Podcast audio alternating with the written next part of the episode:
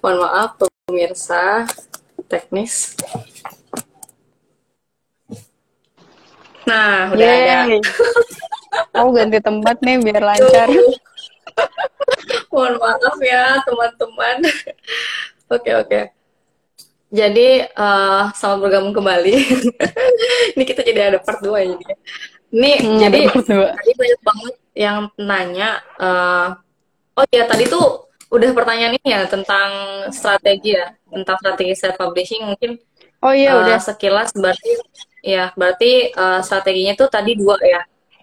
Eh, apa tadi modal sama media gitu. Iya. Hmm. Itu berarti Teteh eh, apa ya maksudnya? Kan tadi Teteh juga di awal udah cerita eh, tentang eh, influencer siapa aja yang bakal nge-repost atau ngepa- Mm. nge-publish karya Teteh dan itu emang terukur sampai ke jumlah followersnya yang bakal beli gitu ya Teh. Iya, jadi aku Itu realistis banget sih. sampai sampai ngitungan kira-kira eh, berapa penjualannya karena kalau pakai apa ya waktu itu aku pernah baca yang namanya keputusan orang sampai membeli itu dia bakal ada step-stepnya. Misalnya eh, dia itu bakalan 10% gitu. Jadi misalnya dari yang nge-view dari yang nge-view postingan kita, 10 persennya bakal nge-like. Dari yang nge-like, 10 persennya mungkin bakal main ke profil. Dari yang main ke profil, Oh gitu. 10 persennya bakal bakal mencat eh, link pembelian. Dari yang mencat pembelian, 10 persennya baru dia yang akan membeli. Hal-hal yang kayak gitu tuh sampai aku pikirin, oh kira-kira berarti eh, bakal segini yang beli dan sebagainya. Itu yang harus kita persiapkan. Gitu. Kalau dulu itu aku mulai seni tinggal di bumi, dari followersnya masih berapa ya? 6.000 atau 2.000 gitu. Pokoknya masih dikit banget. Makanya aku pakai, aku minta bantuan banyak influencer kan, agar eh, marketnya juga bakal bisa luas. Kemungkinan orang untuk Hmm. membelinya juga akan jadi lebih besar. Kayak gitu. Sampai akhirnya waktu nyala semesta itu, itu sistemnya udah pakai organik Iya, iya, iya, Hmm, I see, I see. organik itu. Jadi aku bener-bener ngebangun market dari awal banget loh. Dari jadi dari dulu 2016 udah mulai suka nulis sampai sekarang itu eh, rutin konsisten ngeposting tulisan. Sampai akhirnya hari ini alhamdulillah gitu ya Allah sediakan marketnya. Ada 144 ribu followers kan hari ini. Nah dari situ aku Allah. jualannya kalau yang jalan semesta kayak gitu. Itu Iya, kalau iya. buat market. Jadi ketika teman-teman self publishing harus dipikirkan marketnya kayak kira-kira kayak gimana. Apakah kita pengen bangun dari awal? Kalau pengen dari awal oh berarti kita harus prepare. Misalnya oh kira-kira aku pengen nerbitin buku tahun 2022 oh berarti aku siapin marketnya dari sekarang. Hal-hal yang Hmm. seperti itu. Gitu. Kalau modal eh biasanya kalau self publishing itu kan kalau emang gak punya duit gitu ya berarti dia open PO kan kayak kemarin aku open PO eh itu buat prepare kalau misalnya nggak nutup dan sebagainya Iya. hal yang kayak gitu Itu tapi aku juga sih udah ya. sempet PO itu. eh, PO lumayan aman cuma ya balik lagi semua harus di semua harus dipikirkan jadi misalnya eh, open PO itu kan bakal ngaruh sama pricing. Ini kita jadi ngomongin self publishing nggak apa-apa ya. Kita bakalan ngaruh sama pricing. Pricing itu akan berpengaruh sama berapa ribu eksemplar target penjualan kita. Makin Hmm, besar eksemplarnya harganya tuh bisa jadi lebih murah gitu. Karena makin banyak kita eh, ngecetak suatu cetak buku makin besar eksemplarnya harga per bukunya tuh jadi lebih murah gitu. Jadi kenapa sih buku-buku di Gramet itu bukunya bisa rel- relatif lebih murah dibanding orang-orang yang self publishing karena mereka ketika cetak buku itu dalam partai yang sangat besar kayak gitu. Itu jadi ketika kita merencanakan oh aku targetnya misalnya 2000 eksemplar berarti nanti usaha untuk memarketkannya juga harus 2000 eksemplar kayak gitu. Hmm, I see, I see. itu sih. Iya, iya, iya. Jadi emang eh, apa namanya terukur gitu ya sampai eh, oh ya ini pena- menarik juga gimana tuh teteh? Eh, cara teteh untuk benar-benar apa ya memas- memastikan memastikan yang menggerakkan para influencer ini mau gitu ngepost karya-karya teteh. Itu eh, networkingnya gimana tuh? nah ini cerita menarik juga nih jadi dulu waktu sering tinggal di bumi aku kan benar sama benar-benar sama sekali uh, gak ada model ya karena itu aku benar-benar hmm. baru banget lagi masih lulus kuliah juga eh ada deh hmm. model jadi modelnya itu adalah uh, hasil penjualan terakhir aku dari Kanan Studio gitu jadi dulu aku tuh hmm. sempat punya studio uh, itu tuh jasa oh, iya. desain sama motion grafis jadi oh. hal-hal kreatif gitulah ya yeah. kayak gitu terus dari situ tuh sebenarnya lumayan banget lah buat model awal terus waktu itu tuh aku uh, awal-awalnya DM Instagram biasa nawarinnya aku secara hmm. profesional jadi aku langsung nanya Uh, Assalamualaikum, uh, aku bakal nerbitin sebuah buku. Kira-kira kalau mau dibantu promosi, kira-kira uh, bagaimana pembayarannya atau berapa fee-nya dan sebagainya. Hmm, yeah. Tapi aku jelasin waktu itu uh, 50% keuntungannya bakal dialokas bakal disumbangkan buat uh, saudara-saudara kita di Gaza. Terus masya Allahnya dari semua influencer yang aku hubungi gak ada yang minta bayaran. Gitu Masya jadi ya udah alhamdulillah. Aku juga bingung ini beneran nggak apa-apa.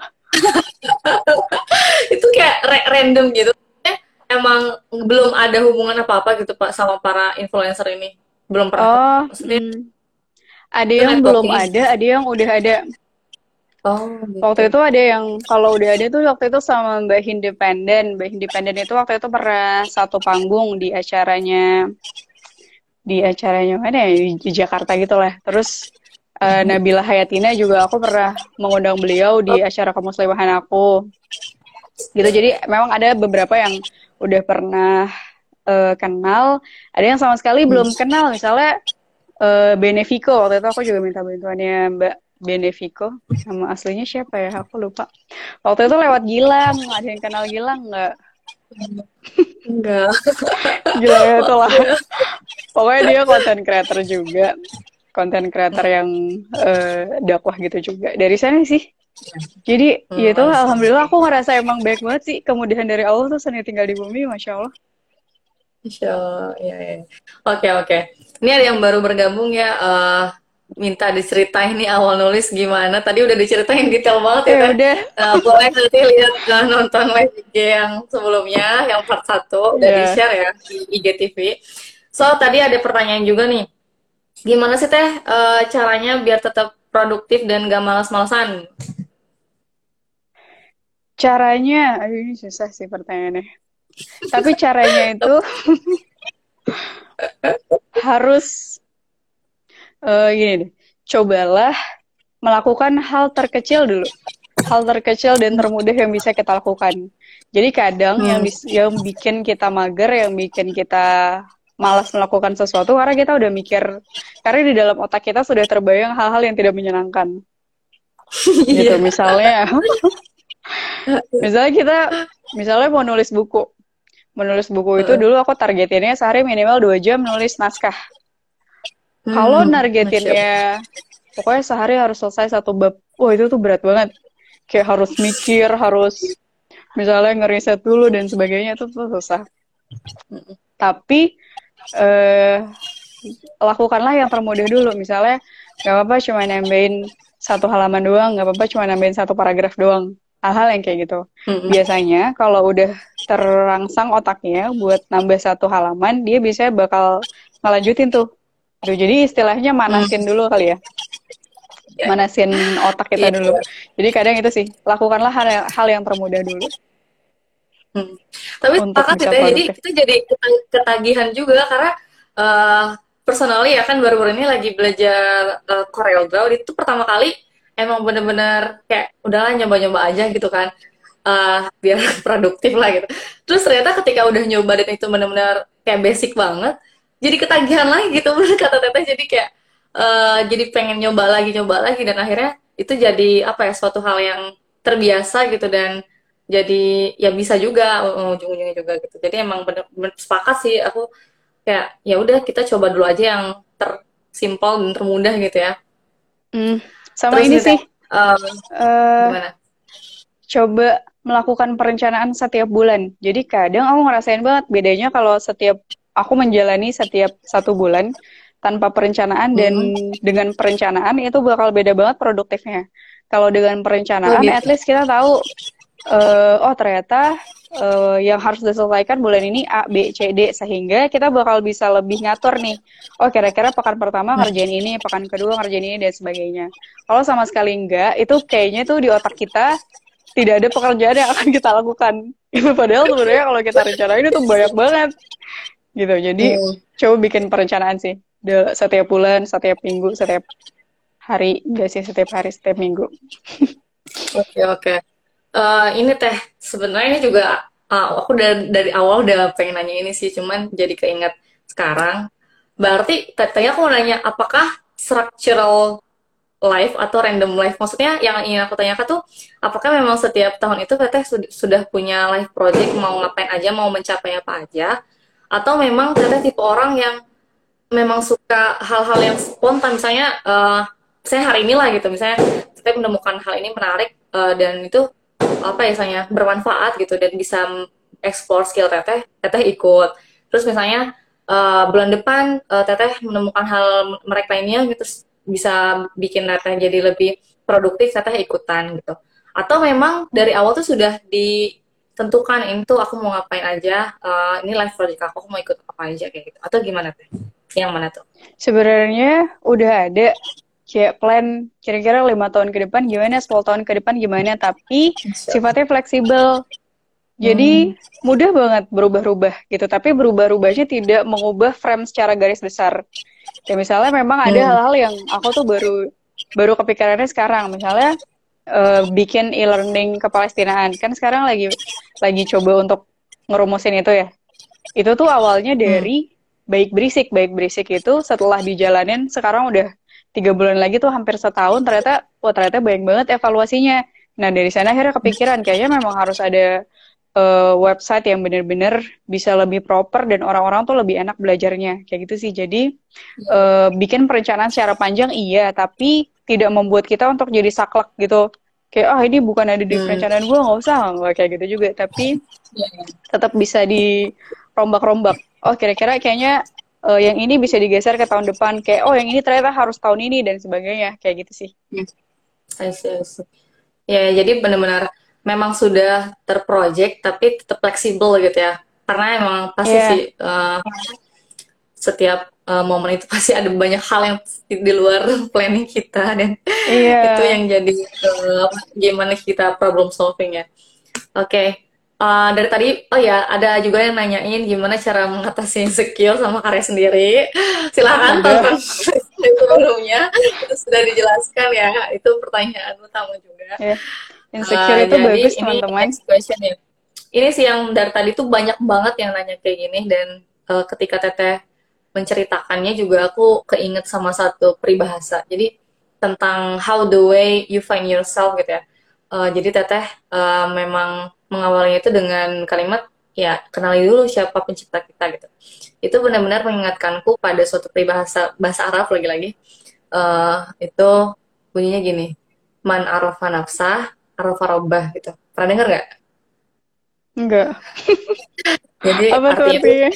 barang siapa yang mengetahui dirinya sesungguhnya ia sudah mengenal Tuhannya kayak gitu. Hmm. nah Uh, terus dari tadi tuh banyak banget yang nanyain gimana sih teteh caranya kita tuh bisa mengenal Allah gitu. Ini kayaknya menjadi merinding lagi nih obrolannya. banyak banget nanya kayak gitu. Gimana tuh? Cara mengenal Allah pertama uh, karena manusia dikasih otak, maka berarti kita harus berpikir. Gitu kadang orang itu nggak mau kenal Allah karena dia mau mikir. Gitu kalau kita mau aja mikir bentar aja itu pasti gampang banget kok untuk mengenal Allah kayak uh, logika logika logika logika dasar dalam kehidupan. Kayak kalau ada barang kalau ada suatu barang pasti ada yang nyiptain. Gitu. Kalau hmm. ada rumah pasti ada yang nyiptain rumah. Nggak mungkin ujuk-ujuk langsung muncul rumah. Apalagi alam semesta apalagi matahari apalagi bulan. Wah semuanya kan uh, seluruh yeah, yeah. sistem yang berjalan hari ini sampai semuanya bisa stabil sampai hari ini uh, kita bisa dengan mudah misalnya uh, menikmati air, bisa dengan mudah bernafas atau kita melihat di dalam tubuh kita sendiri bagaimana luar biasanya penciptaan Allah di sana kan ya gimana sistem pernapasan, sistem pencernaan dan sebagainya. Hal-hal yang itu kan pasti ada yang nyiptain. Dari situ aja sebenarnya kita udah tahu berarti pasti ada yang ada zat yang mengatur itu semua. Dari sana kita bisa tahu uh, ketika kita tahu penciptaannya berarti paling nggak kita bisa kebayang gimana kerennya penciptanya. Gitu. Hmm.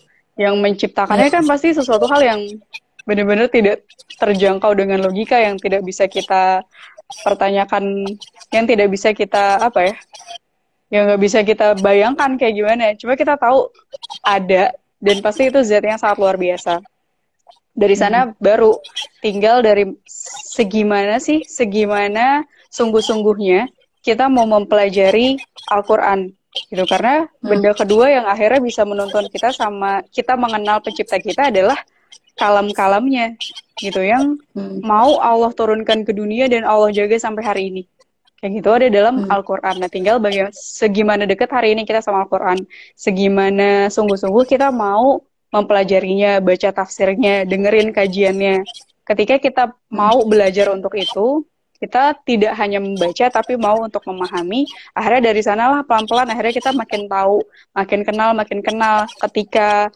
ketika mempelajari Al-Quran, kita pasti nggak bakal bisa cuma mempelajari Al-Quran tok. Yeah. Pasti nanti itu bakal ada yang selanjutnya gitu kan.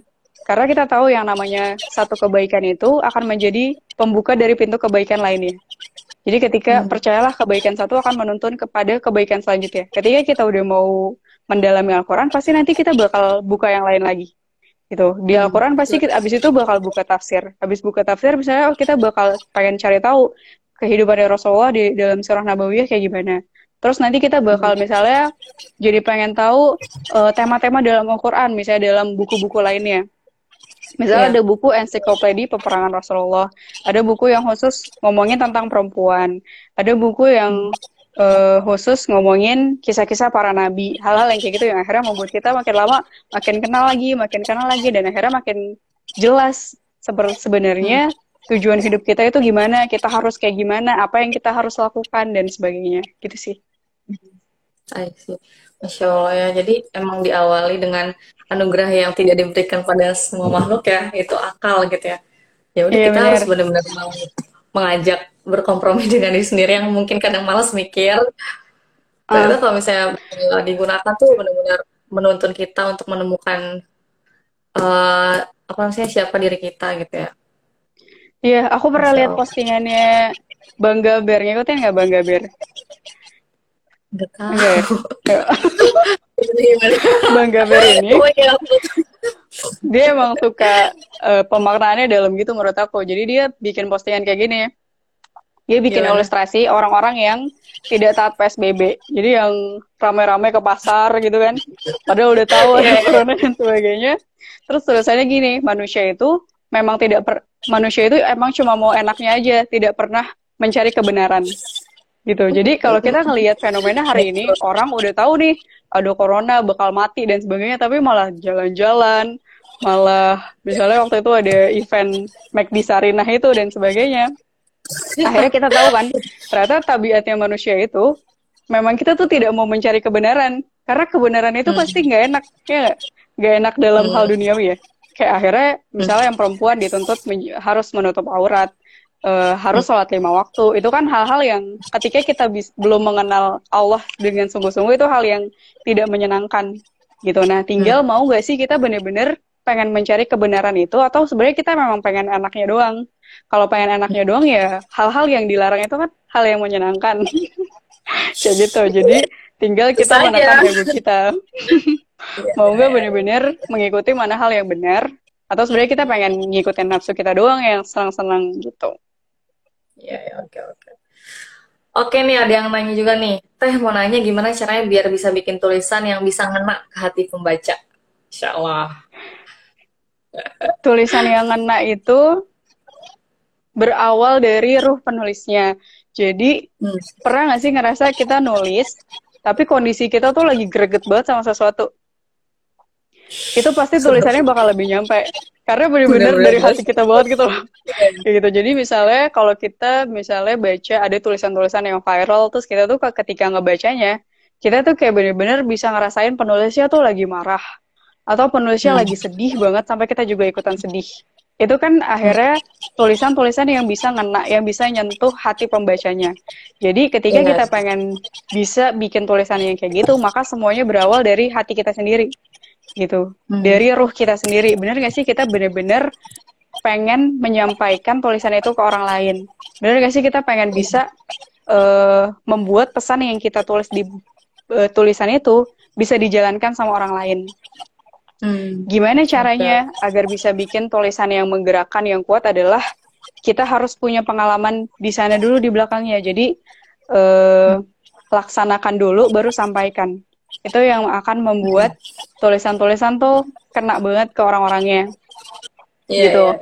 Kalau di podcast kemarin tuh aku sempat cerita, misalnya eh, tulisannya Said Kutub, tulisannya Said Kutub, Tafsir Fizil Al-Quran, beliau itu nulis bener-bener lagi momen-momennya deket deket-deketnya banget sama Allah, karena dia nulisnya di penjara kan, di penjara yang waktu itu keadaannya sangat zolim karena beliau karena beliau berdakwah Hmm. tapi justru di situlah dia bener-bener bisa bikin tulisan yang nyampe banget ke hati karena itu bener-bener yang sedang dia rasakan, ruh yang sedang dia rasakan gitu. Atau Andre Hirata, Andre Hirata itu ketika nulis Laskar Pelangi, kenapa bisa ngena banget? Karena dia bener-bener udah pernah ngejalanin se- sekolah di sekolah yang sangat menyedihkan, tapi guru-gurunya bener-bener totalitas untuk mengajarkan murid-muridnya walaupun dibayarnya cuma dengan eh, nominal yang dikit banget, hal-hal yang kayak gitu. Jadi ketika kita pengen bikin tulisan yang enak, cobalah untuk melakukan hal itu dulu.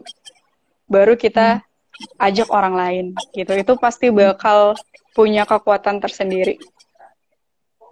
Jadi istilah bahasa sehari-harinya mah, ya kenapa tulisan itu ngena karena itu sebenarnya curhatan dari pribadi kita gitu ya yang kemudian ternyata relate juga sama orang lain gitu dan aku jadi inget sih kata Raditya Dika kalau nggak salah ya kita tuh kalau misalnya dalam berkarya berkaryalah sejujur-jujurnya gitu ya Iya, benar. pasti.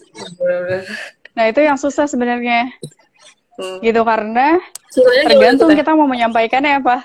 Kalau kita cuma mau menyampaikannya ke kehidupan tentang kehidupan sehari-hari itu hal yang mudah. Tapi Hmm. kalau kita pengen menyampaikan hal yang di atas lebih di atas lagi itu baru yang susah. Misalnya aku ngerasa aku ngerasain banget susah banget waktu nulis nyala semesta. Karena susah banget Hmm, untuk menyamai menyamai apa ya? ruhnya orang-orang Gaza. Gitu kan yang yang pengen disampaikan ceritanya pejuang Iya, Gaza nih. Pejuang Gaza tuh udah yang luar biasa banget lah ya. Yang udah Hmm. hafiz Quran tuh di usia-usia yang dini terus udah hidup dan mati banget untuk eh, ngebela Palestina. Nah, justru yang susah adalah ketika pengen menggambarkan hal-hal yang seperti itu. Karena aku Hmm. belum ada di tahap itu. Gitu. Kalau seni tinggal di bumi, itu kan masalah-masalah yang sering kita dihad- sering kita hadapi sehari-hari. Jadi aku lebih mudah kan Hmm. untuk menyampaikannya. Tapi ketika harus Iya. menjadi pejuang Gaza itu yang akhirnya yang mungkin aku tidak bisa 100% untuk me- bisa menggambarkan seperti yang mereka rasakan karena memang aku belum pernah bisa merasakan ada di sana. Yang bisa aku lakukan Iya. waktu itu risetnya ngobrol eh, wawancara kan, wawancara sama eh, orang-orang Gaza, gimana sih mereka hidupnya sehari-hari dan sebagainya. Gitu sih. Jadi tantangannya di situ. Ketika jujur sama diri sendiri tapi pengen menyampaikannya hal yang sebenarnya belum kita rasakan kayak gitu. Oke, oke. Jadi eh, itu jadi tantangan juga ya karena emang dunia Ya, penulisan kan saya udah Teteh masuki jauh lebih dari sekedar share personal life juga, tapi udah ke pers- ke Mm-mm. others life juga gitu. Oke nih, Bahkan ada waktu itu yang nanya aku juga baca gimana gimana? Oh ya. Bahkan itu tuh aku baca ada yang ekstrim banget. Ada penulis yang sampai memasukkan diri dia ke penjara supaya benar-benar bisa tahu kehidupan penjara itu kayak gimana. Masya Allah. Gitu ekstrim sih. Tapi aku nggak sampai gitu. Cuma yang Oke, oke. eh, wawancara aja kan waktu itu di Turki Selatan ngobrol sama orang-orang yang udah pernah masuk penjara Suriah dan penjara Palestina. Nah dari situ akhirnya jadi bahan tulisan buat novel. Oke. Ini trailer tentang nyala semestanya dikip-dikip dulu ya. Itu jadi. Ini ada yang tanya lagi teh, gimana sih caranya ngatur waktu? Eh, kan kalau bisa nulis tuh eh, apa tuh eh, harus banyak baca, terus ini ada yang mau tahu nih gimana Teteh bisa ngatur waktu, kapan waktu buat nulis, kapan buat baca, terus sama kegiatan-kegiatannya juga. Bahkan ada juga yang nanya sampai uh, kalau misalnya pas masih kuliah nih gimana nih ngerjain ngerjain tugas juga, tapi pengen nulis juga, itu gimana Teteh? Kalau aku ngatur waktunya, biasanya aku pakai fokus gitu. Uh, jadi ini ter ini ketika teman-teman pengen jadi penulis, maka mau nggak mau berarti ada uh, ada kehidupan-kehidupan yang lain yang harus teman-teman kondisikan juga. Misalnya, hmm. teman-teman pengen jadi penulis, tapi kerjaan di luar udah dari jam 7 pagi sampai jam 9 malam misalnya. Nah, itu uh, sisa waktunya dikit banget kan. Apalagi buat ngerjain yang lain. Nah, alhamdulillahnya, kalau aku pribadi, aku tuh bener-bener bisa fleksibel banget ngatur kerja kapan kerja, kapan nulis, dan kapan ngerjain aman-aman yang lain. Kalau kerjaan aku, kerjaan aku sendiri itu hmm, bisa aku atur dalam seminggu. Misalnya, oh kerjaan dalam seminggu, aku bisa selesain dari hari Senin sampai Rabu. Sehingga Kamis, Jumat, Sabtu misalnya bisa fokus buat nulis hal-hal yang kayak gitu. Jadi aku lebih ke lebih fokus ke uh, kegiatan-kegiatan per bulan Hmm. Gitu. Jadi jadwal aku tuh nggak rigid. Misalnya dari jam 8 sampai jam 3 kerja nggak bisa diganggu gugat ya kayak gitu. Jadi bisa diatur-atur tuh. Nah, ini tinggal bagaimana teman-teman kan pekerjaan aku tidak bisa diaplikasikan ke teman-teman semua ya. Kayak gitu. Jadi tinggal pinter-pinternya kita ngatur kehidupan yang lain. Gitu atau misalnya kalau lagi sibuk banget berarti memang harus ada yang dikorbankan. Apakah waktu tidur, atau waktu main hmm. atau waktu nonton hal-hal yang kayak gitu yang sebenarnya bisa yang sebenarnya nggak penting-penting banget nah itu yang yeah, yeah. harus ditekan banget gitu tapi sebenarnya hmm. yang lebih penting dari itu sih konsistensi karena aku percaya banget kalau misalnya teman-teman misalnya sibuk banget cuma bisa nganggarin sehari satu jam buat nulis itu cukup banget kok kalau hmm. bener-bener konsisten kalau satu jam itu bener-bener fokus gak main HP, hmm. gak buka YouTube, bener-bener nulis doang kayak gitu. Jadi iya, iya yang lebih PR banget sebenarnya adalah disiplin sama konsisten.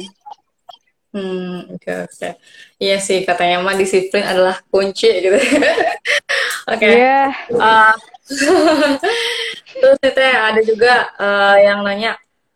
Tete kan tadi kan udah cerita nih tentang buku favorit Tete yang benar-benar berkesan itu uh, Umar bin Khattab. Nah, yang baru-baru ini yang terakhir Tete baca tuh lagi suka buku apa dan kenapa? Buku sendiri ya enggak uh, terakhir banget aku lagi baca bukunya Api Sejarah oh, Profesor Ahmad Mansur Surya Negara hmm, sebenarnya waktu itu udah pernah baca sih Cuma kayak aku lupa lagi, jadi aku baca lagi. Itu buku tentang sejarah uh, perjuangan kemerdekaan Indonesia. Tapi ada juga sih hmm. awal-awal hmm. tuh dari uh, sirahnya Rasulullah dikit terus masuk hmm. ada sampai laksamana laksamana Cheng Ho juga terus uh, sama perjuangan-perjuangan Indonesia terus lagi sering nontonin YouTube YouTube-nya Prof Ahmad Mansur juga gitu hmm. kayak seru aja sih menurut aku oke deh Iya ya, jadi api sejarah nih teman-teman recommended ya buat apa yeah. namanya? Oh iya. Terus itu, itu, itu bentuknya juga. Enggak, itu bentuknya bentuknya kayak textbook itu sebenarnya, cuma dia kental banget dengan nilai-nilai Islam. Jadi oh. Prof Ahmad itu benar-benar bisa ngelihat sejarah Indonesia dari perspektif Islam dan ternyata emang sekental itu perjuangannya hmm. bangsa Indonesia. Jadi kalau aku bisa ngambil apa ya bahasa yang selama ini tidak ditampilkan di textbook pelajaran sejarah. Para pendahulunya Indonesia itu penuh dengan mujahid-mujahid kok yang berjuang membela tanah airnya. Nah, sebenarnya ini relate banget juga sama Nyala Semesta. Kenapa aku baca buku ini? Karena aku pengen comparing aja dulu gimana sih Indonesia uh, berjuang mempertahankan tanah airnya sama hari ini Palestina berjuang mempertahankan tanah airnya dan ternyata memang banyak hal-hal yang uh, sama kayak gitu. Hmm, oke oke oke. Isi ini kita udah mau sejam, udah sejam lebih kayaknya ngobrol-ngobrol. Oh, ya? Seru banget nih. Iya, ya ini banyak banget ya pertanyaan-pertanyaan yang belum terjawab gitu. Uh, ini nih teh tadi udah terus disinggung juga uh, tentang nyala semesta yang beberapa kali sebut pengennya tuh jadi ending nah spoiler uh, kenapa nyala semesta kenapa namanya itu kenapa judulnya nyala semesta yeah. karena dalam penulisannya aku sering banget terinspirasi sama apa yang dilakukan sama pejuang-pejuang Gaza jadi uh, hmm. jadi apa ya jadi pelecut buat diri sendiri gitu juga loh tiap riset kayak wah keren banget ternyata, oh ternyata luar biasa banget perjuangan mereka dan sebagainya. Akhirnya dari situlah aku namain nyala semesta karena mereka itu pertama kalau dari nyalanya ini ada dua arti. Pertama nyala karena mereka tuh hidup banget sama eh, nilai-nilai Islam. Jadi waktu hmm. aku ikut smart class kemarin yang sama Profesor Zakaria, uh, beliau itu bilang kalau di Gaza tuh Islamnya benar-benar komprehensif. Jadi hmm. nggak hmm. cuma parsial. Kalau sekarang kan mungkin kita parsial nih Islamnya. Masih uh, Al-Quran cuma buat orang-orang tertentu. Um, mungkin Islamnya cuma waktu sholat Jumat, sama sholat Idul Adha sama sholat Idul Fitri gitu kan? Masih parsial. Ya gitu. Atau uh, agamanya Islam tapi pemikirannya liberal atau sekuler. Nah kalau di Gaza tuh benar-benar komprehensif. Pemikirannya semua sistem sosialnya dan sebagainya itu benar-benar mengikuti Islam. Nah itu yang akhirnya membuat mereka menyala. Itu yang membuat akhirnya mereka tuh masih bisa bertahan untuk sejauh ini. Karena uh, persoalan Gaza tuh persoalan yang complicated banget gitu. Coba boleh bayangin ada sebuah kota uh, di blokade selama 13 tahun. Uh, jalur hmm. daratnya di blokade jalur lautnya di blokade. Kemudian hidup dengan setengah hampir setengahnya tuh pengangguran anak-anak mudanya. 97% airnya tidak layak dikonsumsi gitu. Bahkan WHO itu WHO atau UN ya bilang kalau tahun 2020 Gaza itu sudah menjadi kota yang tidak layak dihuni gitu. Tapi dengan hmm. semua kesusahan itu mereka tuh masih bisa tetap berjuang masih tetap bisa ngelawan nggak nyerah dan sebagainya. Ya itu yang akhirnya membuat bisa menginspirasi kita semua. Itu yang harapannya ketika kita baca novel itu uh, novelnya semesta akhirnya kita bisa banyak ambil pelajaran dari sana. Oh ternyata orang yang dengan kesulitan dan tantangan sebesar ini aja mereka tuh masih punya semangat yang luar biasa untuk menyelesaikan tantangan itu gitu. Sedangkan kita hmm. yang sebenarnya tantangannya tuh kecil banget kalau dibandingin sama mereka, tapi banyak banget ngeluhnya, banyak banget alasannya, hal yang kayak gitu ya. Akhirnya akhirnya aku uh, tagline-nya kan nyala semesta, Gaza hmm. menyala, menginspirasi semesta. Itu yang akhirnya pengen aku sampaikan sama teman-teman gitu. Hmm. Udah gak sabar nih ya, 15 Juni. Masya Allah, ya, ya, ya. Uh, terakhir nih, semua ini pertanyaan pamungkas ya yang dari tadi nggak pernah ditanyain, tapi ini jadi uh, tema kita hari okay. ini gitu ya. jadi uh, how the way to find aku bisa apa gitu sebagai seorang manusia gitu. Oke, okay. kita bisa apa sebenarnya? Itu pertanyaan yang uh, simple banget karena manusia yang paling berma manusia yang paling baik adalah manusia yang paling bermanfaat kan? Sebaik-baik manusia adalah yang paling bermanfaat. Jadi ketika kita nanya sebenarnya kita bisa apa? Maka tanyakan pada diri sendiri kira-kira manfaat apa yang bisa kita bagikan kepada orang lain? Gitu. Mulai aja dari manfaat yang sederhana dulu. Manfaat yang kecil aja. Misalnya kita kadang suka mikir kejauhan gitu ya. Pengen bisa memperbaiki bangsa ini gitu uh, pengen iya, bisa mengubah sistem pemerintahan menjadi lebih baik misalnya. Kayak gitu itu kan susah banget. Itu jangka panjang berarti. Nah tapi cobalah dari hal-hal yang sederhana dulu. Manfaat terkecil apa yang bisa kita lakukan? Apakah misalnya dari media sosial kita dulu? Atau misalnya ini lagi zaman pandemi orang-orang lagi krisis. Coba temukan 10 atau 20 orang yang kira-kira butuh bantuan di sekitar kita di sekitar lingkungan kita itu yang kita bantu. Nah manfaat-manfaat kecil itulah yang akan menuntun kita pada manfaat yang lebih besar. Gitu. Itu yang ketika kita nanya kita bisa apa. Yang kedua adalah cobalah peka sama yang Allah berikan sama kita. Sebenarnya Allah tuh masih banyak banget sama kita kadang kita yang nggak peka dan tidak memanfaatkan hal itu. Contoh sekarang lagi masa pandemi.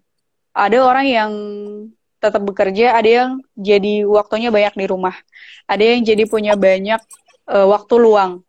Kira-kira mm-hmm. waktu luang itu plus kesehatan, plus otak yang masih berfungsi sampai sekarang, sudah kita gunain buat apa aja sih? Gitu. Ada nggak mm-hmm. skill-skill baru yang nambah sama diri kita? Ada nggak amalan-amalan baru, ibadah-ibadah baru, apalagi uh, pendapatan baru yang akhirnya bisa kita ciptakan dari masa-masa sekarang ini? Gitu. Itulah yang uh, harus kita lakukan. Kita harus bisa peka sama apa yang Allah kasih sama kita.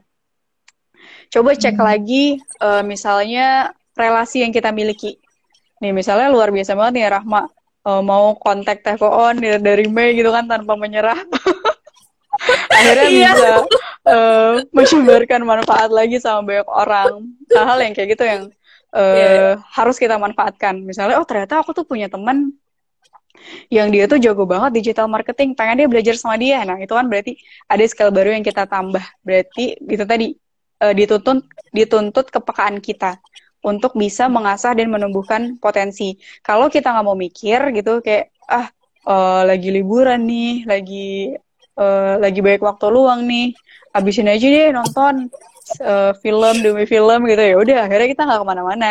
Tapi ketika kita selalu memanfaatkan waktu luang selalu pengen bisa belajar hal-hal baru selalu mikir kayak-kayak apalagi ya proyek apalagi ya ini nanti sebulan ke depan setahun ke depan dan sebagainya berpikirnya selalu jauh. Akhirnya kita bisa uh, membangun diri kita sedikit demi sedikit sehingga akhirnya nanti kita bisa membuat manfaat-manfaat yang besar. Kita bisa membuat langkah dengan dampak-dampak yang besar sama orang lain. Karena makin apa ya makin seseorang itu berilmu makin seseorang itu beriman kalau pakai kalau aku ngambil kata-katanya Prof. Ahmad uh, ilmu gelar seseorang itu harus mm -hmm. didasari sama keimanan. Gitu. Jadi ketika orang punya gelar doang itu tuh belum bisa uh, belum bisa impactful. Tapi ketika orang gelarnya panjang ditambahkan sama keimanan, wah itu jadi gelar yang akan memberikan dampak dan manfaat yang luar biasa sama orang lain. Kayak gitu. Insya Allah. Ini hampir setiap momennya bikin merinding terus ya, Masya Allah, ya, ya, ya. Jadi uh, kita bisa apa gitu ya, ya yang kuncinya dua untuk menjawab gitu. Pertama, ya kebermanfaatan sekecil apa pun itu yang konsisten akan menuntut kita, menuntun kita dan membawa kita kepada kebermanfaatan yang besar gitu ya teh. Dan yang kedua itu emang Betul. harus peka bener sih. Kita tuh sering banget ya nggak peka sama sama semua anugerah yang nggak yeah. terhitung ini gitu kan. Kadang tuh uh, bangun-bangun tuh saya harusnya peka gitu ya uh, langsung mau apa namanya berbuat kebaikan misalnya minimal minimal nyuci piring atau nyapu gitu ya tapi ini mah buka buka Twitter, scroll IG gitu ya. Nah, nah gak peka banget. Gitu.